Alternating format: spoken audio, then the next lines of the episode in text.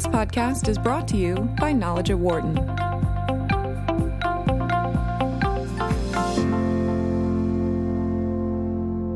Moody's Analytics chief economist Mark Zandi recently had a headline by the uh, news organization ProPublica caught our eye. It was titled Trump's trillion dollar hit to homeowners. The story was about how the 2017 tax law negatively impacted real estate values in various parts of the country. It was based in part on the work of Moody's Analytics chief economist Mark Zandi, who stated in December 2017 that the Tax Cut and Jobs Act would cause the value of houses to drop by about 4%. This, in part, is tied to the lowering of the mortgage interest deduction for new homebuyers and the capping of state and local deductions to about $10,000, which really hit areas with high property taxes. Using Federal Reserve data as of March 31st, 2019, the value of all U.S. homes was at $26.1 trillion, according to the ProPublica piece, which was co produced by Fortune. Correlate that you see that home prices were about $1.04 trillion lower than they possibly could have been without the tax law in place. To take a closer look at this, we're joined on the phone by Mark Zandi of Moody's Analytics and also by Susan Wachter, who's professor of real estate and finance here at the Wharton School and co director of the Penn Institute for Urban Research. Mark, great to have you back with us. Susan, great to have you with us as well. Thank you both. Thanks, Dan. Thank you, Dan. Thank you. So, Mark, w- with all the factors that have played out since you uh, you made those statements two years ago, are we at basically a a, a loss of potential value of about one trillion dollars? Yeah, it feels about right. Um, if you look at house price growth nationwide back right after the tax law was passed in late 2017, house price growth was six seven percent year over year per annum.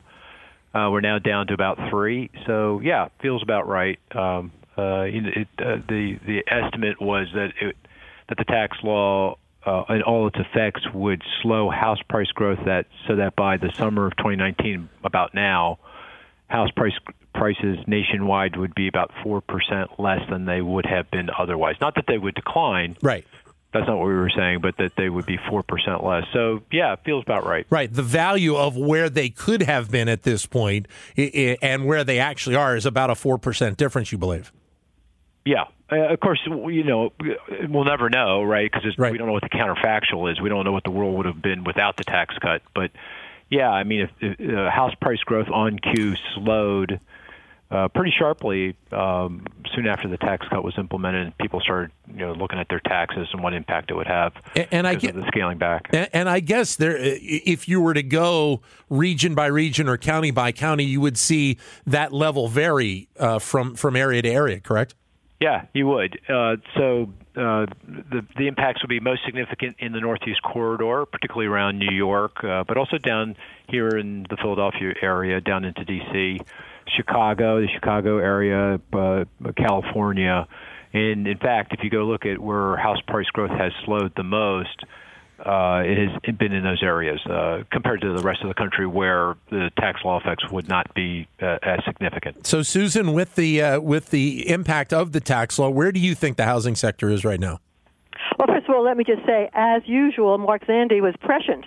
Uh, this is. Um, 2019, first quarter of 2019, actually, most recent data, housing prices for the top end luxury homes down 1.6%, while non-luxury homes 300,000 or under are up 3%, which is pretty, actually even less, about 2.6%. So it's almost precisely on the mark that Mark uh, forecasted, which is, as I said, um, you know, not unusual for Mark, unusual for many forecasters, but he's often right there, and once again, he is. Well, Dan, you should know uh, Susan's a, a, buddy of mine, so very kind. Yeah. Well, that's yeah. why she came up yeah. with the on the mark. Yeah, there so you go. so quickly that, that she did on the mark there. Exactly. So, uh, but Mark, take us if you can through the the impacts because I think a, a lot of people hear uh, the data and maybe they don't truly understand the total impact as it played out. I mentioned some of the factors, but if you can take us through this process that you saw potentially occurring two years ago. Yeah, the most direct impact is through the scaling back of the uh, deductions in the tax code that are intended to pr- promote uh, owning a home. So, one of the key provisions was uh, a cap on the deduction for state and local real estate and income taxes at ten ten thousand dollars. Again, that, that sounds like a lot, uh, but for people in the Northeast Corridor of California, uh, they that cap meant something. Also, the tax law scaled back the uh, value of the mortgage interest deduction for many people, and uh, because uh, marginal rates came down, a lot of people no longer found it valuable to deduct at all. So the, the most direct effect is that these deductions and other uh, preferences in the tax code that were uh, available to homeowners were taken away, and the result is uh, it affects demand for housing, and when demand for housing uh, weakens, that comes out of price, and so that's exactly what we saw. There are other effects. I mean, this estimate, the four percent estimate, was based on all of the different effects the tax law would have, uh, the direct ones, but also the indirect ones on the economy, jobs, interest rates, everything else. So, Susan, then uh, the the housing market, I, I, think, is is a statistic, and it's an area that is is more closely watched, I think, now than than it ever uh, before. And, and I think I've, it's interesting because the the data around home ownership when you look at some of the factors like we've seen mortgage rates decline a little bit but then you have these factors there's an element that, that I think that that brings up the question of whether or not the homeowner truly is in still a, a good spot at this point, and whether or not we're going to see more and more people go into these multifamily homes, or we're going to see more and more single family homes being built in the in the months and years ahead. Uh, that's exactly right. Uh, there is continued pressure on prices in the non-luxury, particularly the starter home uh, bracket. Home ownership is uh, uh, declining a bit after it increased slightly. The demographics are extremely important here. We see millennials still not buying. We have all-time lows in first-time home buyers. They're less than one third, whereas uh, they've been as high as more than half of home buyers.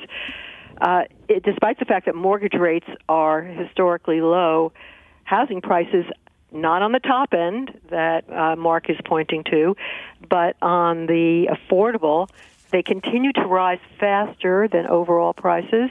They continue to rise faster than um, than wages and incomes. So affordability is not easing up where it matters. Uh, this is a concern uh, for uh, obviously for home ownership in the future and mm-hmm. for our economy. It's a concern for affordability. It's a concern for families to get on that ladder of home ownership so that they can uh, save and protect themselves against future rent rises because rents are rising even faster. But then there's a whole other concern, and that is know, when is the next recession? When is it coming? And right. uh, housing is clearly a bellwether for that. And uh, if sales, which tend to be at the higher end, new construction is at the higher end, are slowing, that's one more factor that may push us over to a recession. So, Mark, how, how when you are talking with various people in this sector, how do home builders feel at this point about where the, where where the sector is in general at this point? Well, uh, they're having to make an adjustment. Uh, I mean, for uh, most of the uh, expansion since the last recession, which was about 10 years ago, the, the big builders, uh, the publicly traded builders, focused on the high end of the market, both in terms of single family, but also in terms of uh, high end apartment markets. Uh, the there the, there's been overbuilding. Of course, the tax law change didn't help, uh, and so they've now had to switch gears, and they're focused on the uh, more affordable parts of the market. To Susan's point, that the kind of the entry level, uh, lower priced homes, affordable rental market. Uh, has been ignored up until recently, and there's been uh, very little building there. Rents and prices have risen, so the builders are now being attracted to, to that. So they're they're refocusing, they're adjusting, they're uh, moving resources to try to address uh, the shortages that are now evident. Uh, I, you know, I think Susan's right. There's a crisis with regard to affordable housing. We need more affordable housing. The builders recognize that, and they're they're adjusting to that. They've got it's, it's a complicated problem for them because you know where the, where the demand is for these kinds of homes is in urban areas, particularly where it's very difficult to build. A lot of zoning, permitting issues, that kind of thing so they have to work all of that through. But uh, they're they're they're making that adjustment. And, and, does more of that new building that needs to occur need to be in the single family market more so than than the multifamily market? Well, I think on the for affordable uh, workforce housing, I think we need both. Uh, okay. We need both, both affordable single family and we need uh, affordable rental. There's just a very severe shortage there, and uh, so we, so we definitely need both. And Susan pointed out, correct, uh, you know, did that on that house price growth and and rent growth again for that yeah. kind of lower price points, uh, affordable rental, are, are rising very rapidly. Well, and, and, Susan, you kind of touched on it, but let's hit this again: is the fact that the rental market has gone up so much in the, in the last few years that, uh, that that the rental market is becoming very tough for a lot of people. Yes, and it's a, a catch twenty two situation because as rents rise, and they're rising, of course, where the jobs, where the job market is. So that's where exactly people want to go to, and that's where the it's difficult to get that entry home as a homeowner. So you rent and you push the rental. In fact, you share. Uh, shared renting is increasing, uh, but the problem is that you can't save. It's hard to save for that down payment, mm-hmm. and that makes it um, more demand for renting than otherwise. So for for a while yet to come, the rental market it's been for it's actually historically we haven't seen rents increase so so much for so long in any uh, in any historical period for which we have data, and it's likely to continue. Mark, when you look at some of those areas that you mentioned that that obviously are or are impacted more so than other areas around the country, in and around New York City, uh, the New Jersey side of the river as well, uh, Chicago, I believe you mentioned, and, and, California as well. Are there also elements uh, of what the what the property tax structure is in those areas that are that are also playing a role here as well? Yeah, well, yes, that's right. I mean, uh, th- those uh, areas, those communities, uh, uh, homeowners uh, pay a lot in property tax. It's uh, one of the key ways those local governments fund themselves and and provide the government services that they do to their to their residents. So. Very significant reliance on property real estate taxes, and that's why they're so high, and that's why that tax law change that was uh, that was implemented uh, back in the start of 2018 has had such a big impact, and you know it goes beyond just the direct effect uh, uh, in terms of the deductions for for housing. It goes to the impact on the finances of those state and local governments. Goes to the uh, uh, location decisions of businesses, uh, the, the, just the broader economy, and mm. and the tax law change had a you know a, a more uh, negative effect on those areas because because they did rely pretty heavily on uh, on property taxes and, and, on state and local income tax. I guess out of all of this data, maybe the one area that hasn't had as much impact maybe is the fact that the mortgage rates have declined, uh, uh you know, a decent amount over the last couple of years. Mark. Yeah, they they rose. Uh, it's hard to remember, Dan. You know, they rose actually in 2018, and yeah. that you know uh, that to, on cue. I mean, because the the other ill effect of the tax law change was it added massively to our budget deficit. Right, yeah. we're on track. We got a trillion dollar budget deficit this past fiscal year, yeah. and um, you know, four and a half percent of GDP, you know, which is uh, very large, particularly when the economy is at full employment.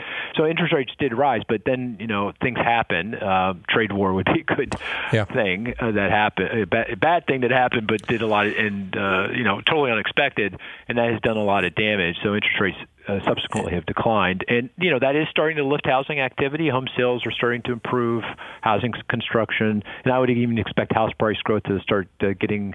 Uh, coming back to life a little bit, so interest rates have declined. But that tax law uh, change uh, uh, did raise interest rates, and over the longer run, you know, extracting from these ups and downs, year to year, it, it, it will add to interest rates because the government is not going to be borrowing a lot more money uh, from from investors unless something changes again. Susan, uh, Mark mentioned something I, w- I wanted you to touch on, and, and I think it's an important point. Is he mentioned the trade war, and, and I think we forget at times how much outside factors can impact this particular sector when you think about the, the product that is being used and, and the materials and the employment and, and so many different pieces and the equipment uh, as well. The trade war does does play a significant role here. Yes, and it also, uh, not surprisingly, impacts differentially across the country. So, regions that are hit are regions that are export intensive, particularly. And some of those regions are the same ones that are being hit by the high, higher uh, deduction, uh, the lower deductions.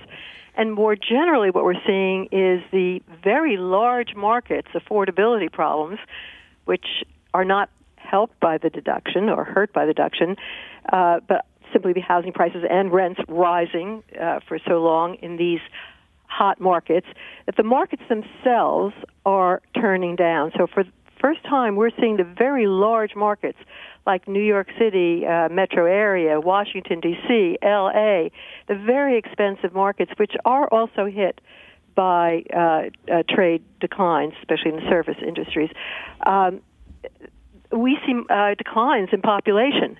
We see movement towards the more affordable southern uh, Midwest markets, and uh, whether this is a long-term trend, we'll we'll have to wait to see. But it's a pretty stunning development. Well, I think Mark, when you when you look at a, uh, at a, at a state like California, and especially like a market in and around the San Francisco Bay Area, that's an area where we saw such a, a strong rise in prices over the last few years.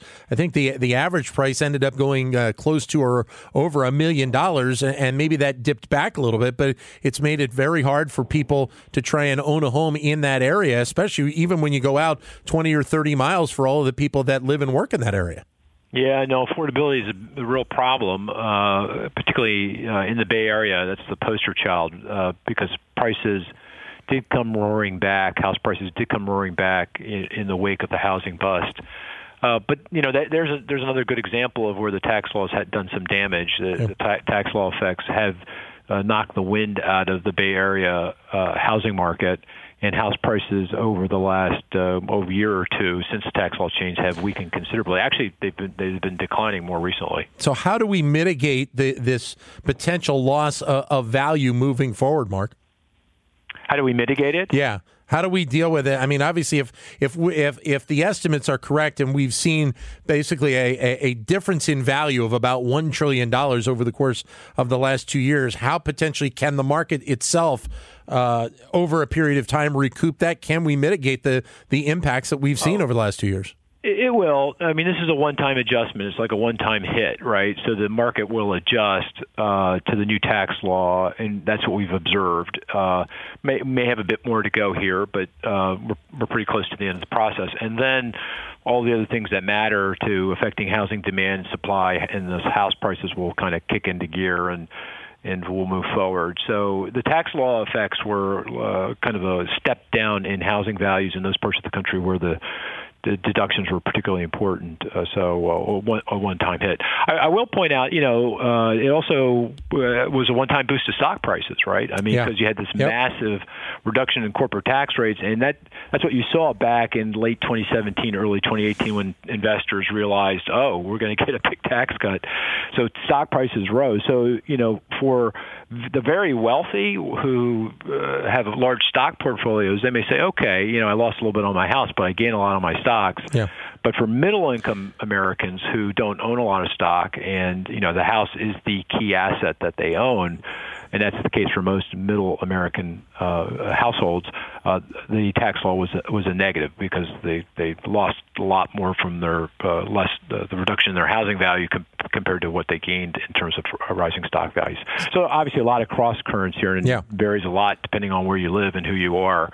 But uh, you know, uh, for middle American households, the tax law uh, probably uh, made them less wealthy, not more wealthy. Susan. Well, I think it does depend. And how does the market adjust? For the, to begin with, their sales just stopped on the very high end in these areas, and now prices are coming down.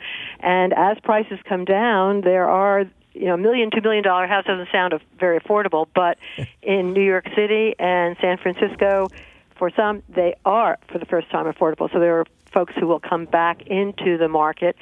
However, there on the other side of that, there can be kind of mini uh, uh, mini bubbles and mini mini bus. Uh, right now, it feels a little bit like there's a real downward draft in the high, very highest price markets like Manhattan and and San Francisco at the very top end, and that may have a life of its own for a while. But at that point, there certainly will be buyers long run that buy into these markets. Do you think that we will see a, a look at this from a policy perspective moving forward? And, and I think especially depending on what happens in the upcoming election, Susan.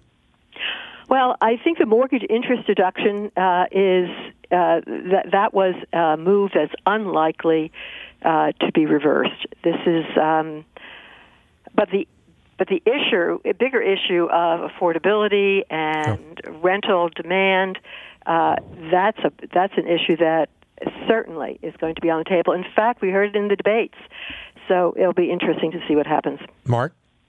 Yeah, I, I think housing policies. Uh, yeah, really, I, I've been watching a lot of uh, for many many years presidential elections and policy proposals in in the lead up to those elections, and housing really has been a bit player in those discussions. Except this one, uh, and that goes to the affordable housing crisis. And I do think we have, particularly obviously, the Democratic candidates really focused on it. Uh, Senator Warren has uh, come forward with a pretty detailed proposal, which kind of, kind of I, I think quite uh, interesting. She ramps up, uh, scales up the housing trust fund, which is a yeah. a, a, pot of money uh, set aside to help uh, uh, make uh, uh, development in, for an affordable for affordable homes in uh, underserved areas, in urban yeah. areas, rural areas and so it's a pretty, uh, I think, good plan. But the other candidates too, all of them are, have come forward with pretty good plans, and so that it's it's encouraging to see the focus because uh, there really is a crisis here. But I think that the uh, the element of urban building which you you bring up, Mark, I think is an important one moving forward, uh, and I see this a little bit on my way into Philadelphia into work every day on the train of the building that's going on in certain areas uh, of of North Philadelphia uh, that have been you know basically lots for the last right. uh, for the last few years. You see a little bit in the neighborhoods that really haven't been used, and obviously you see it more closer here in Philadelphia to the downtown area, in the areas that have become you know the the the the chic places to live, where it used to be a seventy five thousand dollar house, and now it's a four hundred thousand dollar condo or a house. Yeah, I mean, actually, Philly is a pretty happening place. I mean, uh, I've lived in Philly. You know, I grew up here, and uh, it's pretty amazing to to see what's going on in the downtown area. Very, very, very encouraging. Uh, and um, you know, uh, lots of reasons for that. Uh, one of which is Penn. Uh, you know, Penn's played a key role in rejuvenating the entire West Philly uh, area, but but the city is uh, is really it really feels good to watch because it's almost like it's getting a makeover here. So uh, very encouraging. But do you feel confident that we're starting to see a time where the understanding uh, of the build, especially when you're talking about urban areas, is a very important component for builders uh, to to look at moving forward as we need to have more properties available in the next 10 to 20 years. Yeah, I mean, I think it's a, it's a policy issue. I mean, uh, I think local governments really need to focus on this and uh, you know work to bring down the cost of building in these urban areas, the permitting costs, the zoning issues, uh, the fees that uh, they they increased quite significantly during the crisis to generate revenue when house prices were falling. So there's a lot of work to be done. Um, uh, by local governments uh, to to try to help alleviate you know the the shortage that exists here and to allow these builders to to put up more homes. But we we also need federal policy, and that's why it's encouraging to see the Democratic candidates in particular focused on this as an issue. Susan, well, the key issue is demand is there. So yep. uh, suppliers yep. have to come back, but the cost of land is not less in cities. Actually, it's higher when you bring when you include the regulatory burdens overcoming, as Mark said, uh, with local response for market rate housing and also for affordable housing is is on the table. In fact, uh, as Mark said, Philadelphia is emblematic of this uh, positive demand, new demand for cities, particularly among millennials. We are actually among the fastest growing demand markets for the young moving into Philadelphia. So that's that's great. Uh, but again, that puts pressure on housing prices, and supply is increasing. Uh, we we see it. You know, see the cranes up in the air. There are more cranes up in the air in the uh, uh, West Philadelphia, University of Pennsylvania top kind of area than anywhere else in yeah. our region. It's quite quite amazing, but that actually doesn't alleviate the uh, the, the cost on the entry level side. So we still have a major problem uh, even in even in Philadelphia, the, one of the most affordable markets uh, on the East Coast is is showing pressures in terms of rents and home prices. Great to have you both with us. Thank you, Mark. Thank you, Susan. All the best, and we will catch up with you again soon. Thank you again. Thank you. Thanks, Dan. Thank you. Mark Zandi at Moody's Analytics, Susan Wachter from here at the Wharton School in the University of Pennsylvania. For more insight from Knowledge at Wharton, please visit knowledge.wharton.upenn.edu.